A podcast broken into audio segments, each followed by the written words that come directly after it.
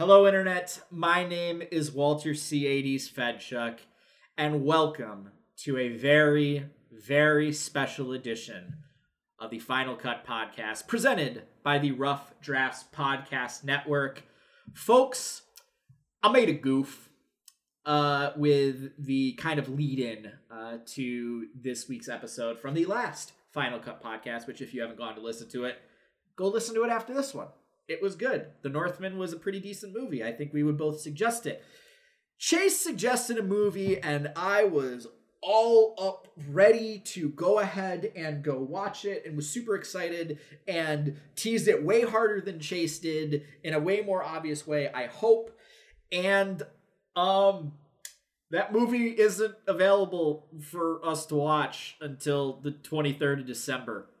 Um so we will watch Glass Onion as our first episode uh, to begin 2023 in 2 weeks. I apologize for jumping the gun. Both uh, myself and my good friend and podcast co-host Chase Wassener looked at it, saw we couldn't watch it, and went, "Oh crap, what are we gonna do?" And Chase, instead, we're doing the crazy Nicolas Cage movie. Yeah, I mean, look, I can make a joke about how we must bear the unbearable weight of our massive mistake, but honestly, the massive blunder is on Netflix for deciding that they don't want money from having Glass Onion in theaters. It is wild to me that people were begging them, literally, theaters were asking, please let us continue to show this film. It will make all of the money. Everyone wants to go see it. And Netflix's response was, nah. So, really, this is on them. I don't blame us. I blame Netflix for making one of the most baffling business decisions that I've seen in a while, which, given the state of the film industry right now, is saying quite a bit. But look, we have been wanting to watch the the silly Nicolas Cage film for a while. This was a perfect opportunity to do so. And while I have some mixed feelings about some aspects here, I am glad that we saw it. I think this is a very interesting film to talk about. I will say, beyond just blaming Netflix, we should blame the outdated and antiquated way that the Oscars uh, takes a look at movies. Because the only reason this was, movie was in theaters uh, for a week, Glass Onion, I'm speaking of, is purely so they could get it on potential Oscar ballots. Uh, so boo the Oscars. I will continue to not watch you because you are not entertaining. But what is potentially entertaining is the unbearable weight of massive talent. The Nicolas Cage playing Nicolas Cage action comedy buddy romance smorgasbord of an entire genre of movies. Um, Chase, I am so glad you you accepted watching this because I really, really, really wanted to watch it and sort of forgot about it until we were scrambling trying to think of something. I'm like, wait, there's a way that we have to end the year. We have to end the year with something wild, crazy, and potentially terrible. Because as Nick Cage in it, what were your initial thoughts when you sat down to watch the unbearable weight of massive talent? So I'd seen a trailer for this in theaters and my takeaway at the time was this is the kind of film that only Nicolas Cage could do, right? When you think about the kind of actors that have the sheer charisma and surreal nature to their careers, that they could be themselves and have it still be believable as this kind of over the top satirical comedy action film that takes down a lot of the things that Nicolas Cage has done uh, and is very self aware of the fact that this is a film all about Nicolas Cage as a as a part of our pop culture and how we gravitate towards him uh, as an as such an interesting figure. I, he's the only guy this film works for. Um, Nicolas Cage is, is to me the only ethical actor I have ever run into. I'm sure Tom Hanks is a very nice dude, but Nicolas Cage is a guy that does a whole bunch of films because he wants to keep funding his collection of dinosaur skulls. And that to me makes him the best actor that has ever existed. I, I empathize with that so much. Um, I don't care that he's been in a lot of terrible things because the guy just throws his all into every project, no matter how terrible it may be. And this is a project that takes his ability to throw himself fully into a piece, ramps it up to 11, allows it to poke fun at himself while also embracing the things that make Nick Cage Nick Cage. It's it's hard not to love this concept. Uh, now, does it exceed the trailer and the promise that that concept provides? you know, maybe, kinda, a little bit. But I do think that from a conceptual standpoint, this is a great concept and one that I am glad to see having been put to paper because there's no one like Nicolas Cage. I fucking love Nicolas Cage. I love a, a, large number of Nicolas Cage movies. I know they made jokes about Face Off, you know, Con Air, I, I The Rock, like the the the Nicolas Cage movies. I really like them. Um, I think Ghost Rider is fun, even though it's an absolutely terrible film. I think the National Treasure series is interesting and weird and a good like family film, kids film. Um, Kick Ass is, I think, fantastic, and I think came at a perfect time of sort of helping the superhero genre sort of push itself into the mainstream by giving us a really weird, bad superhero movie that somehow has Nicolas Cage being a superhero in it, which is kind of cool. I feel like all kind of mid 2000s actors needed to have an appearance in a uh, in a superhero film, but but honestly, The Rock and Face Off are, are two of my kind of favorite bad good cable movies, even though The Rock is way more of a Sean Connery film than it is anything to do with Nicolas Cage. And when I also saw a trailer for this in a movie theater sitting next to my partner, I immediately looked at her and said, Yep, I absolutely have to see this fucking film. She rolled her eyes at me and we were like, Okay, whatever. And I'm like, Okay, wait, don't worry. I'm not going to actually buy a ticket to see this film because it potentially could be terrible. But I'm going to watch this film at some point. And here we are at the beginning of December Uh, as we were recording, watching this film, and then talking about it for a podcast at the end of December. And you are correct.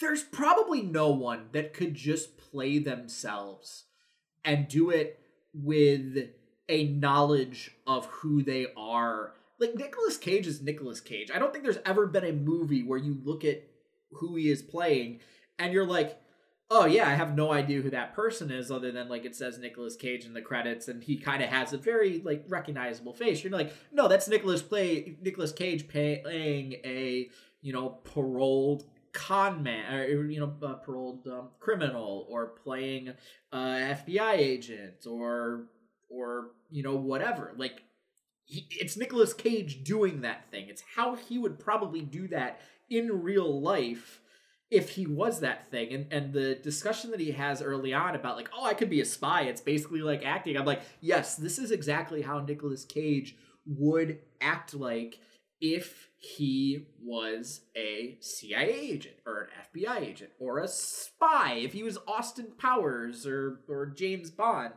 And i think that it takes a special kind of person to be so in tune with yourself and know the joke and live the joke and immerse yourself in it and be like, yeah, I am totally okay laughing with other people laughing at me because I am this batshit insane.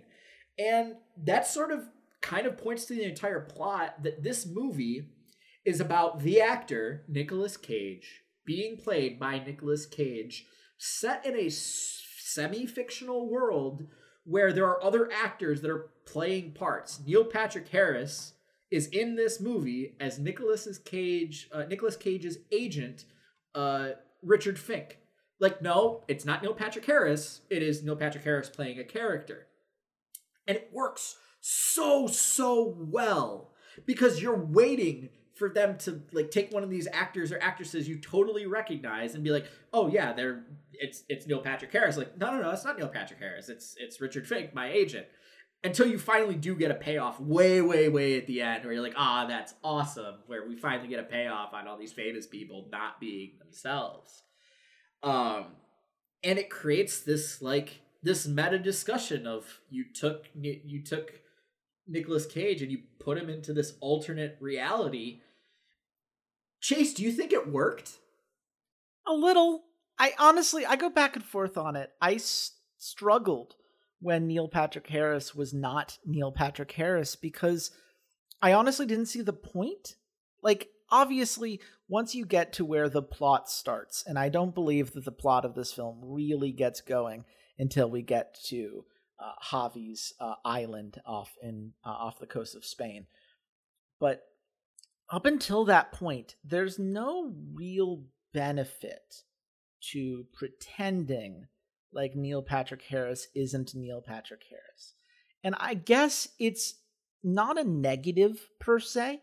You know, I, I think that having him be the agent means that he can play for a, a particular a particular role in terms of why he's the one organizing this, but it's flimsy.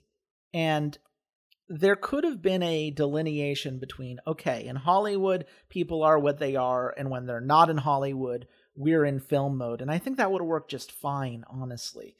But that blurring of the lines is kind of the point, I think, at least in the early half of the film. This idea that Nicolas Cage is both very much in the world of a film, but no matter what he is, he is still Nicolas Cage, does speak to that element of his filmography and the way that he is viewed as this force of nature in what he does. And you see that reinforced later when you get to Javi uh, Javi Gutierrez, played by Pedro Pascal, whose whole thing is that he is a super fan of Nicolas Cage. He is invested in Nicolas Cage this, for the same reason that we are invested. The whole reason we saw the film is the whole reason Javi wants Nicolas Cage in his film. It's the same thought process. There's a clear line in which we are meant to relate to him, and thus we can indulge in the constant cuts to Nicolas Cage's filmography and what that uh, implies and the looking back on all of these great moments and you know even like the kind of shrine that uh, Javi has set up of all these uh, memorabilia pieces that uh, represent parts of Nicolas Cage's career. It works in the sense that the movie is correct. That is why we're here. It, they understand that the core concept of this film is that Nicolas Cage is such a force of nature that we don't need the window dressing. We don't need to pretend that Nicolas Cage is playing something else. He is charismatic on his own, and that's enough. And I think it's fair to say that when it comes to the world building as a result, uh, these blurred lines limit the film's capacity to build the level of empathy that it tries to instill in the first act. I, I don't believe in a lot of what we are sold before we get to the island because I know this is Nicolas Cage and you're telling me to be invested in him because he's Nicolas Cage. So I'm kind of meant to ignore the things that are clearly intended to be flaws because the film doesn't see them as anything that should inhibit our ability to love Nicolas Cage, both in terms of the narrative and the meta narrative that flows through everything. So it's complicated, I guess. I, I, I appreciate the idea. I just think that maybe I, I would change some things in order to make it hit a little bit harder.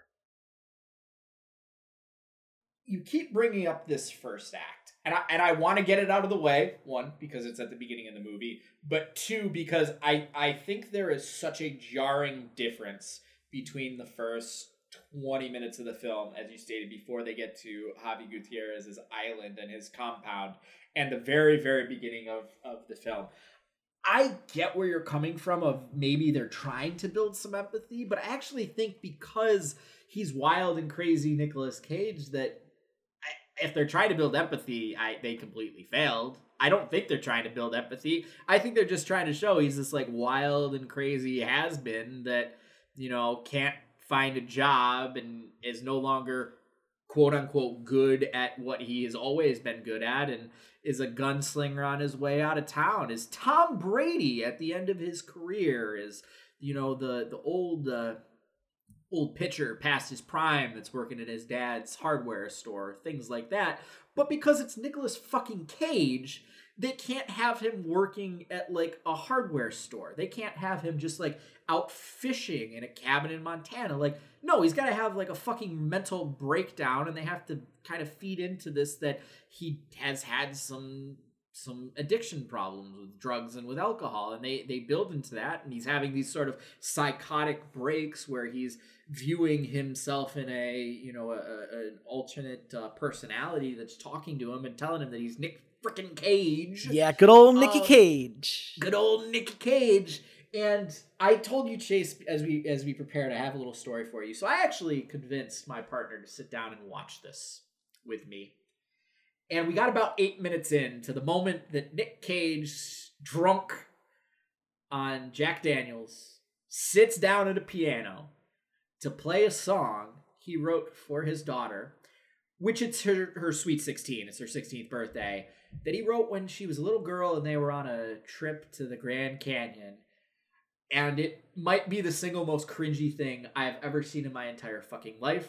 My girlfriend's like, nope, I give up. I can't watch this. I paused it. I'm like, I'm so sorry. I will not make you watch this because you are clearly not enjoying yourself. I paused it and I watched it two days later by myself. I empathize so hard. I took my headphones off of that scene. Like I followed from pure closed captioning. I couldn't do it. It was so cringe. And I understand there are people who love that cringe humor, but oh my god, that was so awkward in a way that seems discordant with the fact that Nicolas Cage is, in every other context, presented as being quite smooth and charismatic. It's a weird note, right? Like, I think the I think the only other time in the film that they kind of show this like crazy manic depressive stage is when they do eventually get to the island. They're having the conversation with with Javi and uh and the cousin and the um his uh, assistant Gabriella, and he just like grabs a beer and just like jumps into the water and sits on the bottom and is just like drinking a beer while he's drowning in the pool, and Javi has to like jump in and save him. Um, yeah, I I am sorry, folks. Um, you might just want to skip the first fifteen minutes of this movie because I don't think it really adds anything to the plot other than like he's not getting any more acting roles. He has a bad relationship with his family, which, like, no shit, you're a megastar. That's kind of your guy's thing. Uh, and he took this million dollar gig to go to some rich dude's birthday party because he's running out of money and the hotel he's staying at locks him out. That's pretty much it. He's hit rock bottom until he literally jumps into a pool, sinks to the bottom with a corona, and tries to drown himself while drinking a beer. Cool. I'm going to go one step bottom. further. I think it hurts the film. I think it actively takes away from the entire reason that we're here. Because yes. there are so many ways to give like an existential crisis that aren't him just being an asshole to his daughter. Like it is hard to watch. There's no humor in the fact that he is so self-absorbed that this what is meant to be a teenage 16-year-old girl is incapable of relating to him because he has no interest in getting outside of himself for even a moment. It's not funny.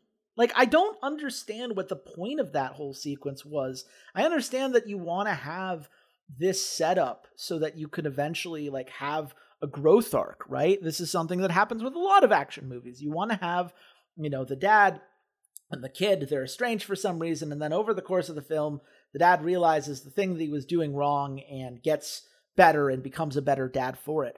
But Nicolas Cage doesn't really have that. Like there's a dinner scene later on in which he is told to apologize for the things that he's done because it's clearly weighing on him. Granted, it's weighing on him in the sense that he came up with a bad plot line because the CIA told him to, and Javi gives him the out of clearly you're suffering from some family issues here, which is a really brilliant way to play that, by the way. I thought that was very clever. But he does the apology to his daughter, and it's a terrible apology. And even within the context of the film, everyone's like, yeah, that was awful. Like, you clearly do not understand what is wrong here. And there is never a moment in this film in which he truly understands what is wrong here. The most we get is at the very end of the film, he decides to hang out with his family and let his daughter pick the movie that they're going to watch together, which still, for the record, is putting his own framework on her, right? That it has to be a movie. It's not what do you want to do, it's what movie do you want to watch, because that's the way that I am able to relate to you. And we're still doing things ultimately on my terms it doesn't work. It's not trying to work. And I'm honestly stunned that it wasn't cut or condensed in some way in the final cut of this film. It's not necessary, it doesn't help, and it's distracting because it means that the film wants me to dislike Nick Cage. That's one, not going to happen, and two, a terrible goal to have to start the film. It really did put me in a down note where I had to like sit with the rest of it and realize that okay, there was a lot of stuff later on that was more clever than I initially gave it credit for because I'd started in such a weird headspace that I do not understand why the film opted into. Yeah, I I I want to get it out of the way because it is so it is it is it is an ugly ugly mass that has been attached to this film that could have been left on the cutting room floor and i think you could have just done some you know scene where there's his agent just telling him like nobody wants you nick no, no, nobody in Hollywood's calling. The only people that are calling me are crazy rich dudes that want you to come to their birthday parties for some reason. Yeah, you, you're you're hundreds of thousands of dollars in debt to this hotel. Like you, you need you need to just take this gig and I don't know, go sell cars or something. You bought and one like, too many dinosaur skulls, buddy. I'm yeah, sorry. Yeah, like you could have easily done all that, and I, and again, I understand it's an action movie. You got to do the family so that you can do the thing later in the movie with the family and yada yada yada. Like, okay, but like we also know you're making fun of action movies in a way here, and you could have just like said that they kidnap his daughter later. Like the bad guys kidnap his daughter. Like you could have just had him kidnap his daughter because like fuck it. You're Nicolas Cage. Of course they know where your daughter is. They figured out who you are. They figured out what you're doing. Like, duh.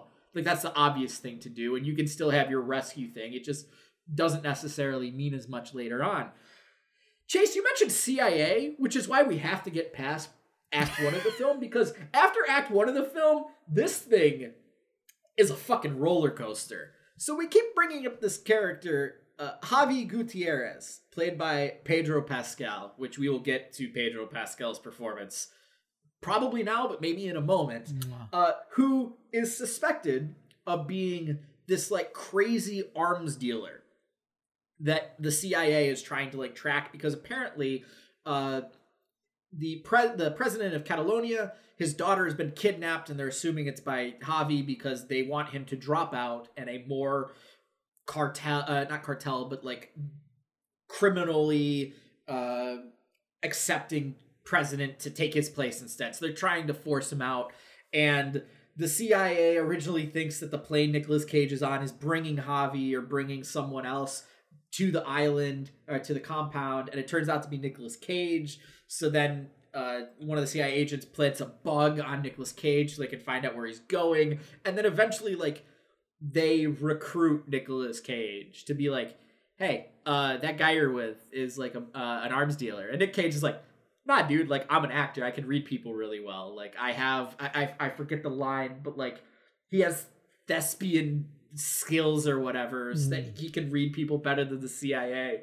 And there's a joke where the CIA agent is like, "Oh my god, this guy, this guy, like he's an actor. He clearly has way more intel about this guy than us who have spent the past five years researching him. Pack it up, boys. We're all done." In that sort of like sarcastic manner, and they convinced Nicolas Cage to spy on Javi Gutierrez to try and find this missing daughter, and it's leveraged by, well, how would you feel if it was your daughter? Like, if you let this poor girl die who's about your daughter's age, how are you going to be able to like dance with your daughter at her wedding? Or like spend any time with her knowing that you could have saved another 16 17 year old girl? Like how are you going to live with yourself? And that you know sucks him in and it fucking works. The second you get to all the cia and the crazy super fan stuff with javi the movie starts to work. Yeah. It's such a brilliant idea right? Like the cia having to turn to Nicolas Cage for assistance because he's the only guy that can get close to this target that they have. And also, shout out to this film for portraying the CIA a lot closer to what the CIA actually is than most films out there. If anyone who's listened to Behind the Bastards enough understands that the CIA really teeters on incompetent and unethical or both, at all times, and this film perfectly captures that. They're a mess. They're absolutely wrong in suspecting Javi. They miss the person who is actually uh, in charge of all of this, and they do end up killed for it. And recruiting this actor without giving him the proper protections to ensure that he's able to engage with this safely is a hundred percent what the CIA would do in this context. Like, I understand that it's meant to be like a goof of like, oh, look at how incompetent things are, like what a comedy of errors that we have but like genuinely on point. This is how people should think about the CIA in terms of their practical application. When they're not selling cocaine, they're actually pretty bad at their jobs historically.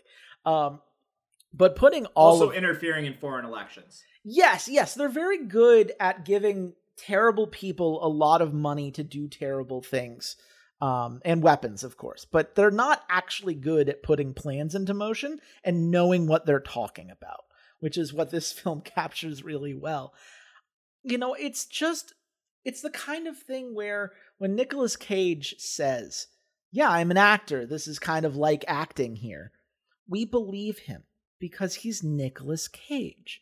And he's so charismatic that you just assume that he's able to make these things work to sell the scene, so to speak, whenever he has to pretend to not be in on it.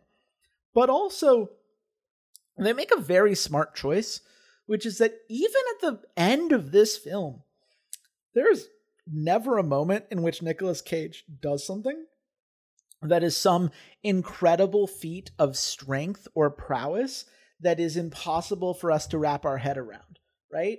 He uh, is having to try to infiltrate this room and he gets to the room properly, but then accidentally drugs himself because he's not used to this and has to like finagle his way through this like window ledge that he does terribly because he's now drugged himself and he can't feel his legs anymore. Brilliant. That's a wonderful way to handle that scene. And it gets around the idea of like him needing to be this like brilliant saboteur type. No, he's a guy who has bungled his way into this and is able to force himself back awake from sheer bodily instinct when he hears the phrase action. Brilliant cutscene, brilliant button on that scene. Love it. 10 out of 10. Great stuff there.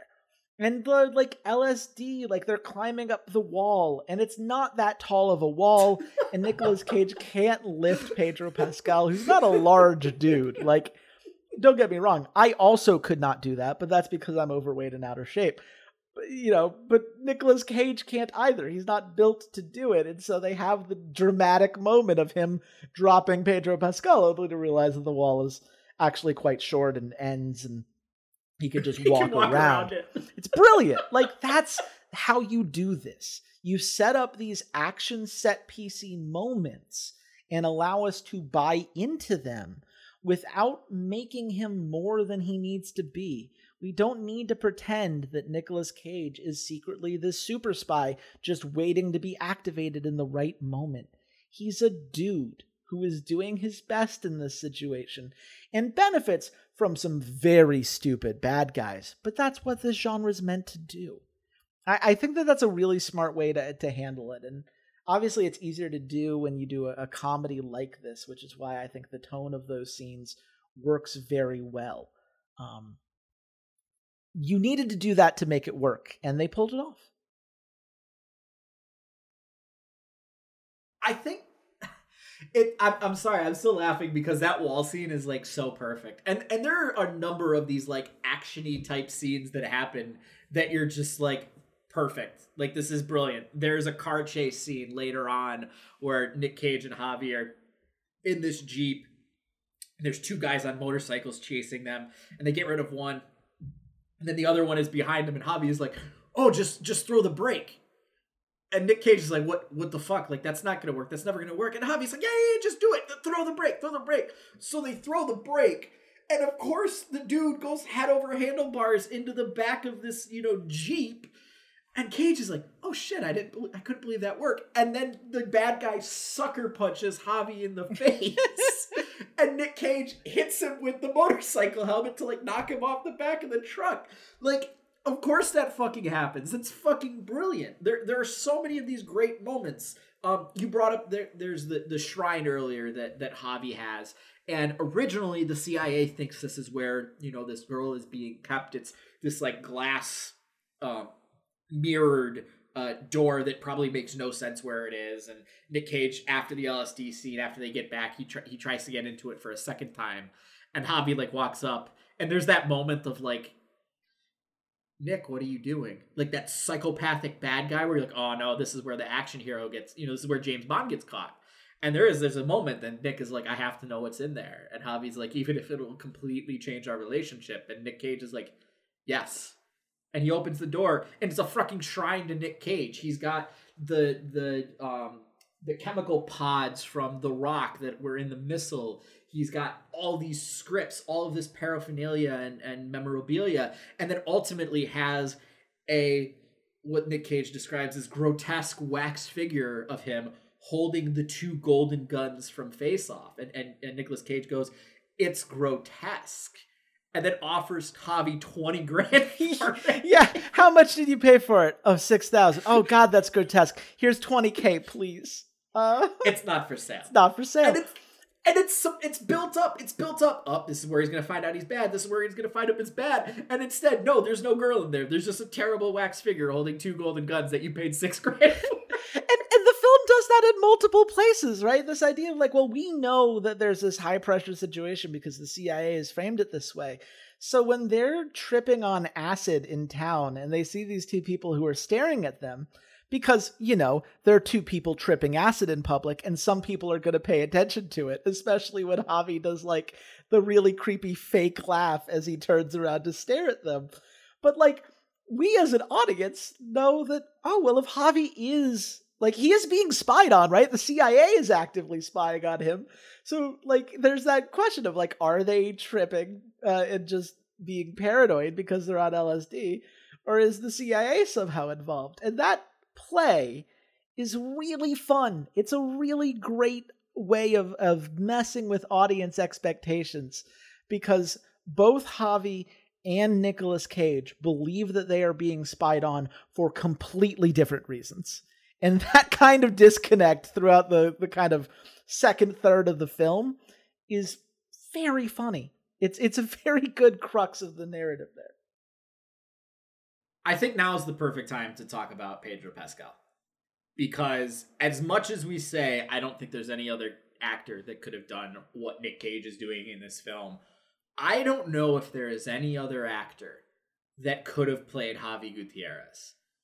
I don't think that there's anybody else on the planet right now that has kind of the goodwill, the the star factor to match up against Nicolas Cage not playing you know themselves playing an, an uh, actual character and could chew as much scenery as Nicolas Cage's. This is a movie about Nicolas Cage, but it's got two co-male leads in Cage and Pedro Pascal. The comedic timing is there. The sort of really endearing, like you actually believe Pascal is like a super fan, and it's it's kind of crazy to me because what he's kind of playing a similar character to what he was doing in Wonder Woman 1984 of this sort of like really there's this really endearing trustful like nature to him of like of course you want to trust him. Like of course you want to believe Nicolas Cage's you know thespian instinct that this is not a bad man that he is not possibly capable of kidnapping a 16 year old girl or running a gun smuggling business. And hey spoiler alert he actually isn't he's not the bad guy. And nick cage turns out being right about him. But just everywhere across the movie that Nick Cage throws him a curveball or is, is in a moment where he needs that partner to tangle with, Pedro Pascal is there with a, a rose in his teeth, ready to tango with Nick Cage. And, and it made the movie so much more enjoyable that there was someone there that matched him beat for beat. What, what did you think about Pascal's performance? I honestly think he may have won the film. And I know that that is a bold thing to say when this whole film is centered around Nicolas Cage being the charismatic person that he is. But I loved every moment that Pedro Pascal was on screen. Uh, he manages to play his role with this sense of earnestness that makes him so incredibly endearing. He stands as the audience surrogate in a lot of ways, right? The whole reason we are here watching this film is because we love Nicolas Cage, because we enjoy watching him do his thing, because we want to see him in films. And that's exactly what Javi wants. He has the exact same goals that we do. He wants to be able to uh, enjoy Nicolas Cage's work, theoretically work with him, um, to appreciate the talent that Nicolas Cage has and inspire him to turn his life around when Nicolas Cage is very clearly struggling um, at certain points in the film. It is a brilliant choice to play him the way that this film does. Because it would have been very easy to have this be the stereotypical, oh no, the friend who he felt close to betrayed him at the last moment, and what a shame that would have been.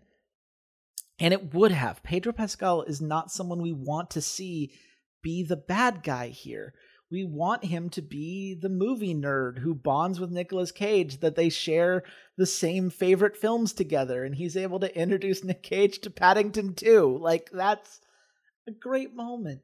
The whole thing is really well executed. And I agree with you. I don't know many people who could have played that role without it feeling like it was pandering or feeling like it was too much of uh, putting the audience in the film and, and too meta, perhaps. There's a just a way that he's able to walk that tightrope of being a character that, uh, despite being a, a billionaire and despite having these ties to this kind of uh, Spanish slash Italian mafia, because that's what we have to, because the mafia has to be Italian, because of course, um, it's really well executed. I don't know. I I just I would love to see. I, I just want to watch Pedro Pascal in more things. Let's be honest. I just really like him as an actor. He's really fun to watch. He he has definitely hit the like. If I see he's in something, I'm at least gonna give it a shot, as long as it's not a horror movie. Because like the Last of Us series on HBO, I nothing really like pulled me into that, made me want to watch it. But the fact now that he like that he's the lead and they've started to show a trailer about it, like I don't really care for the games. I'm not a PlayStation guy. I didn't play them, like whatever. Now I kind of want to just watch that purely to see what he can do in a little bit more of a serious kind of gruff role. Um, you know, that's not like Star Wars Mandalorian type thing. Like I get it. I, I want to see more. I completely agree with you. I don't think there are two actors on the planet that can convince me that Paddington 2 might be a master uh, of cinema. Hold and on now. Sort of... It is a masterpiece of cinema. Let's be clear here.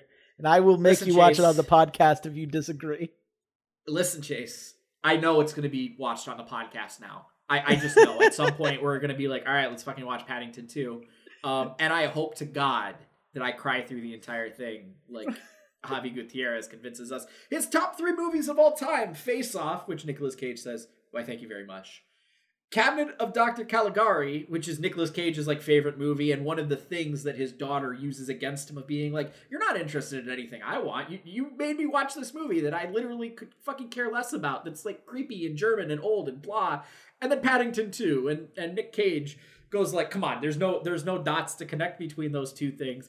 Javi goes, I fucking cried through the whole thing. It made me want to be a better man. They watch it. And Nicolas Cage goes, Paddington 2 is incredible. And Javi goes, I fucking told you. Like, I love that relationship. I love that romance because I'm going to use the Jude Law quote from talking about him and Robert Downey Jr. with uh, working on Sherlock Holmes.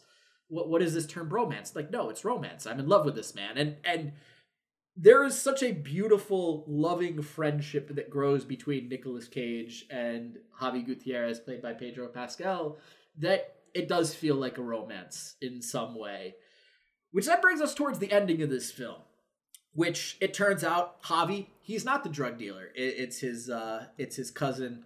Uh, it is his cousin Lucas who then, because Javi has brought uh, Nicolas Cage's wife and daughter here to the island for this apology because he put this weird kidnapping plot into this film that was a very sort of serious film about you know the relationship between these two men. They basically are writing a movie about themselves and he's like, nah, you got to fix your problems with your family so we can actually focus on this great script. Uh, Lucas kidnaps Nicolas Cage's daughter. Uh, Nicolas Cage and his uh, ex-wife now have to go on a, uh, you know, in disguise as this, you know, um, uh, Italian mafioso couple that has been very reclusive to get, you know, break into the place. They are able to um, take Lucas at gunpoint, free the two girls, his ex-wife and the two girls make it out um, out the door where Javi is waiting for him. And Nick Cage the entire time is like holding the gun to Lucas's head. Lucas finally gets him away, knocks him to the ground, and Nicolas Cage in what I believe might be the worst Boston accent of all time. And I'm sorry, Daniel Craig, he fucking stole it from you. It's the worst Boston accent of all time. Does the final soliloquy of a film that he tried out for at the very very beginning this terrible reading talking about like you could kill me but like the muscles in my hand are going to have enough time to kill you back and if this is all you know this is all i'm able to do with the rest of my life then you know what a great life to live. And then javi rescues him. And then there's a chase scene. And then javi sets himself up to die to like fend lucas off for Nicolas Cage to escape with his family and with the um, the daughter of the president uh, of Catalina to the U.S. embassy, and then like of course Nicolas Cage the age ends up getting taken at gunpoint there, and then rather than show how everything ended up ending, then it shifts to the end of a movie with Demi Moore playing his ex-wife with two much older women playing his daughter and the other girl that was kidnapped and it goes to end credits and applause as a movie that Nick Cage and Javi Gutierrez have co-wrote, co-produced, co-directed, plays on the silver screen for its opening night. And then there's, you know, a moment everybody's congratulating them. There's the the line that has become stated multiple times by Nicolas Cage and by his agent Richard Fink. Um, we're back, baby, but it's not like I went anywhere. And I know I'm, I'm, I'm butchering that, but that's kind of the gist of it. And then Javi goes off to uh, be interviewed by Vanity Fair and celebrate with the opening night party and uh, the after party. And Nick Cage goes home with his daughter and ex wife to sit on the floor and enjoy each other's company and then watch a movie because, as you said earlier, Nicolas Cage still has to make it about himself in some way. And his daughter chooses Paddington 2. And Nick Cage goes, I love Paddington 2. And then they watch the movie, and, and that's how the movie ends. It truly is a beautiful ending chase. But if you watch all of it, if you watch part one, uh, you know, act one, and you go through the entire thing, it seems that there is some sort of message that the film is trying to get you to take away at the end that, you know, sometimes you need to not focus on your career and you need to spend more time with your family or maybe it's you have to trust your own instinct when it comes to meeting people or um Chase, what was the message of this movie? I don't think there was one. I, I think this is the problem with the uh, the way that the first act was framed is that the implication there is that he's going to learn some larger moral lesson about how he was selfish because that's the whole thing, right? He was selfish. He was focused on himself. He let this uh, Nicky Cage version of himself uh, blind him to the uh, to the ability to see the damage that he was causing to the relationships that mattered to him because he was so self obsessed with uh, getting to that next big role. And the fact that it closes with him getting to celebrate a film that goes really well, like him skipping an after party isn't the thing that was the problem. It was not, oh, he's so busy with all these other people and these Hollywood connections that he's not able to be present. It's he drinks too much and is selfish and is so focused on like it's all about his work always and that doesn't change which is fine it doesn't need to. All of this ending is so silly by nature it plays off of an idea that was joked about earlier in the film where like this should be the film when they're on lsd and they're like instead of making it about whatever we were talking about like maybe our relationship and what's happening here should be the film and it becomes the film and they're watching the film the same way we just watched the film except in their universe it's uh, got demi moore as olivia cage like that's the goof and that's fine. It could have ended there and it would have been like man what a silly adventure we had. He could have pulled a bugs bunny and turned back to the camera and said that's all folks and it would have been a perfectly reasonable ending. But as it stands, I, I think it thinks that it has brought closure to what started, which is why I think they didn't cut the opening bit. It's like, well, you know, we set up this relationship with the daughter, and look how much better the relationship is now. But thing A doesn't lead to thing B. The idea that his daughter was kidnapped does not mean he is now a good dad because in that moment he made sure that she wasn't kidnapped. The entire reason she was in that position is entirely his fault. It's not his own negligence got in the situation he had to rescue her out of. And even she points out at the end that the kind of uh, over the top way the film closes with, like, I love you, daddy, is very silly given the film that we just saw. So, like, yeah, I, it's it's a it's a, a collection of fun and very silly set pieces that were not meant to take seriously. Because if we were meant to take any of it seriously, we'd have to point out how terrible these bad guys are at being bad guys. The fact that Nicolas Cage can do his terrible Boston accent and recreate the monologue from the acting performance he made at the beginning, trying to get that role, that all of that chase scene could work the way that it did we're not meant to be invested in the action for being genuine action. We're meant to be invested in it because, oh yeah, didn't Nicolas Cage do a lot of films in which he pulled off these kinds of things, despite how silly it is that Nicolas Cage, of all people, would be able to pull that off, even though we all know that he's Nicolas Cage rather than the whatever role that he was pretending to be? Like, it's a it's a goof. It's a good goof. It's a fun set piece. But trying to make it something more than it is ironically i think makes it a little less than the ending could be um but it's a minor note right i i think that the majority of this film recognizes that the meta humor and the um, crux of the film comes from this series of misunderstandings uh, that are that that allow Pedro Pascal and Nick Cage to bounce off of each other really well. That's the point. That's why we're there. And everything before or after those moments really doesn't matter.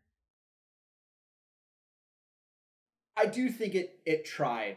It tried so hard to have this moment at the end and be like, see, like, yeah, his family life was bad, and then he solved it by just being a better person, and that he is inherently a better person by you know, going through this archetypal heroic journey or, or, or whatever they want to try and sell us on.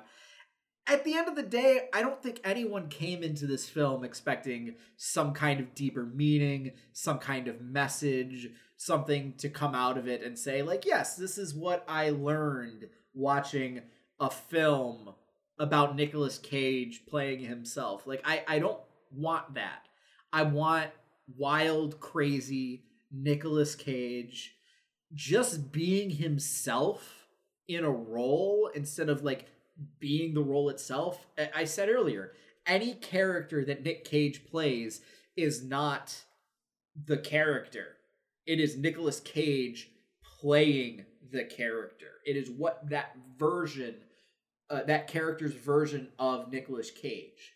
And I, I love it. That's why I do love so many of his films, is that he is so unabashedly himself. And everything he does just reeks of Nicolas Cage other than the beard, which actually really reeked of like Chris Evans, I was a little thrown off by the by the facial hair because I'm like, I know this is Nick Cage, but there are moments where Chris Evans' face would like appear in front of my eyes. I'm like, this is a way different movie if there's Chris Evans in here instead of Nicolas Cage. So I don't really think there's any deeper meaning to the film. Ultimately, it is a Nicolas Cage film, which should probably be its own genre by now maybe you don't have to include the Croods in that. I don't think the Croods are really a Nicolas Cage film. It's kind of different. There was a Croods reference, so I decided I just had to haphazardly throw it in here as well. Um, but Chase, at you know the end of the day, how do you grade the movie? Like, was it good? Should people watch it on a scale of one to ten? What do you think? Well, I have two things here. The first, as far as the scale for this, I'll give it a seven out of ten. Um, it's fun. I enjoyed it. If if you like Nicolas Cage, I would watch it. I think you will enjoy the things that Nicolas Cage does here. I do think you can skip the first 15 minutes. Like, just wait for that scene of him being super drunk at his um, daughter's birthday party is over and just start there, and you'll have a great time. Well, the film is a very fun film after that point and you'll honestly have a better time with it without that framing there in the first place. Um, if you're not a big Nicolas Cage fan, one, I'm amazed you got this far into the podcast, but two, this is not going to change your mind. The whole thing is predicated on you being on board for Nicolas Cage things. So, um, if you're not, um, good luck. Uh, I, I think maybe maybe skip this and, and, and lean elsewhere. Um, but I have one more thing I would like to bring to you, Walter, before I get your rating on this film. Absolutely. So the director here is Tom uh, Gormorcan. Uh, Gormican? Gormican. I'm going to go with Gormican. Sorry, Tom. I don't know how to pronounce your last name. Uh, hopefully, that's close enough to correct. Um, this man has directed three things in his career. This is one of them. The second is a TV series known as uh, called Ghosted, which is like an X Files spoof uh, that stars uh, Adam Scott and Craig Robinson. Um, so we're really like reuniting uh, some some Office uh, cast members in order to do a silly X Files spoof that lasted a whole six episodes before getting canceled, uh, or excuse me, sixteen episodes. Um, so I can well, congrats to get a full season, guys. Um, but the other one, and this is the game we're gonna play here, Walter, at the end. He directed that awkward moment, a 2014 film uh, that starred Zac Efron, Miles Teller, and Michael B. Jordan. This film won an MTV Movie Award. Would you like to guess what MTV Movie Award that awkward moment, starring Zac Efron, Michael B. Jordan, and Miles Teller, won in 2014. You said 2014? 2014. Best Kiss. Close. It's Best Shirtless Performance by Zac Efron. Congratulations for the award win award winning director Tom Gormican gets to, to gets to put that on the list. Uh, you don't have a Wikipedia page, but you have uh, a not great uh, comedy uh, X Files uh, spoof, and uh, Zac Efron shirtlessness winning the day. So good on you, man. Live your best life. I'm glad that your letter to Nicolas Cage asking him to be in the film after he rejected you a couple times won him over. Uh, because this was definitely worth the time, even if it was a little bit messy well, listen, if we're, you know, if Nick, if Zac Efron not Nicolas Cage, if Zac Efron won a Best Shirtless Performance from MTV in 2015, I can only imagine what he's gonna get next year, playing Kerry Von Erich, the wrestler in the Iron Claw, where I'm going to assume for like 80% of the movie, he's going to have to be shirtless because it's wrestling. So 2023, best shirtless performance. Put your money in on Zac Efron now because like I don't know what website might put up odds, but like I I guess bet on that. That's probably a winner. Uh, but if you want to talk about a winner, I would say it's the unbearable weight of massive talent. I'm, I'm gonna give it um I'm gonna give it a seven and a half out of uh, out of ten. I'm gonna give it that extra half point because I, re- I really do. I really greatly enjoy most of the the Nicolas Cage stuff I see. I really can't think of a Nicolas Cage movie that I've watched and I've been like, oh, that's really really bad. Other than the first 15 minutes of this movie.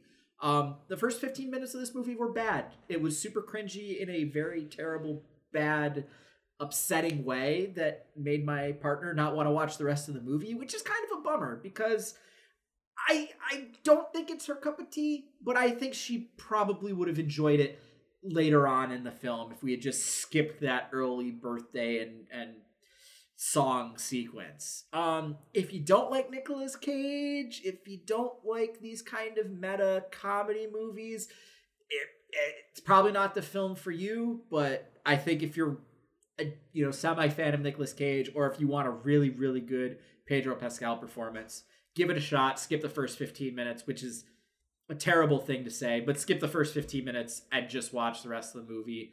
It is pretty dang good. But you know what else is pretty dang good? Following Chase fucking Wassenaar on Twitter. I couldn't do it too loud because it is 11:30 at night when I'm recording right now. But Chase, where can the good folks at home find you on the interwebs? Oh, you can find me at Chase Wassenaar on Twitter. You can follow the podcast at Rough Drafts Pod. Uh, you should definitely be subscribed to our main Rough Drafts podcast feed because on the weeks you don't get Final Cut, you get uh, our Steam Cleaners podcast, in which we talk about two video games that we've been playing, two different games every week, except maybe, maybe something different. Who knows? You'll only find out if you're subscribed to the show. Though, of course, if you're just happy with Final Cut, stay tuned to this Final Cut feed. Um, you will have something for you in two weeks, and you know it's been a, a pleasure to keep this going throughout the year.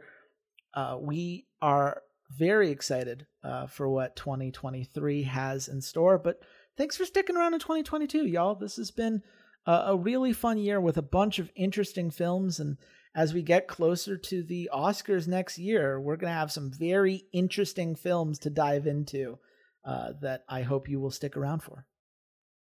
I absolutely can't wait for Chase to message me one day and go, "Hey, Walter, this is the foreign film that's going to possibly win an Oscar this year, so we have to absolutely watch it." And it's going to be like in Portuguese or something, and I'm going to be like, "Absolutely," because none of the other foreign films you've directed me to uh, have been bad. So I'm all for it. I can't wait for Oscar season, even though I'm not going to watch the Oscars at all. Uh, with that being said, you guys can find me at C80s underscore LOL. Um, man, I might have to watch Face Off. I'm, I'm uh, I might have to watch that movie here in the next couple of days because I'm feeling an itch and I it needs to be scratched by a villainous John Travolta. Uh, with that being said, I'm I'm not going to sugarcoat it. There's no mystery here. The first episode of 2023 will be Glass Onion. I am very excited to watch that film to talk about it with Chase because we never did Knives Out. Um, so come back either next week for the gaming podcast and what I believe is the last episode of the Rough Draft podcast series for 2022, or we'll see you in two weeks in January of 2023 with Glass Onion. Until then, goodbye, Internet.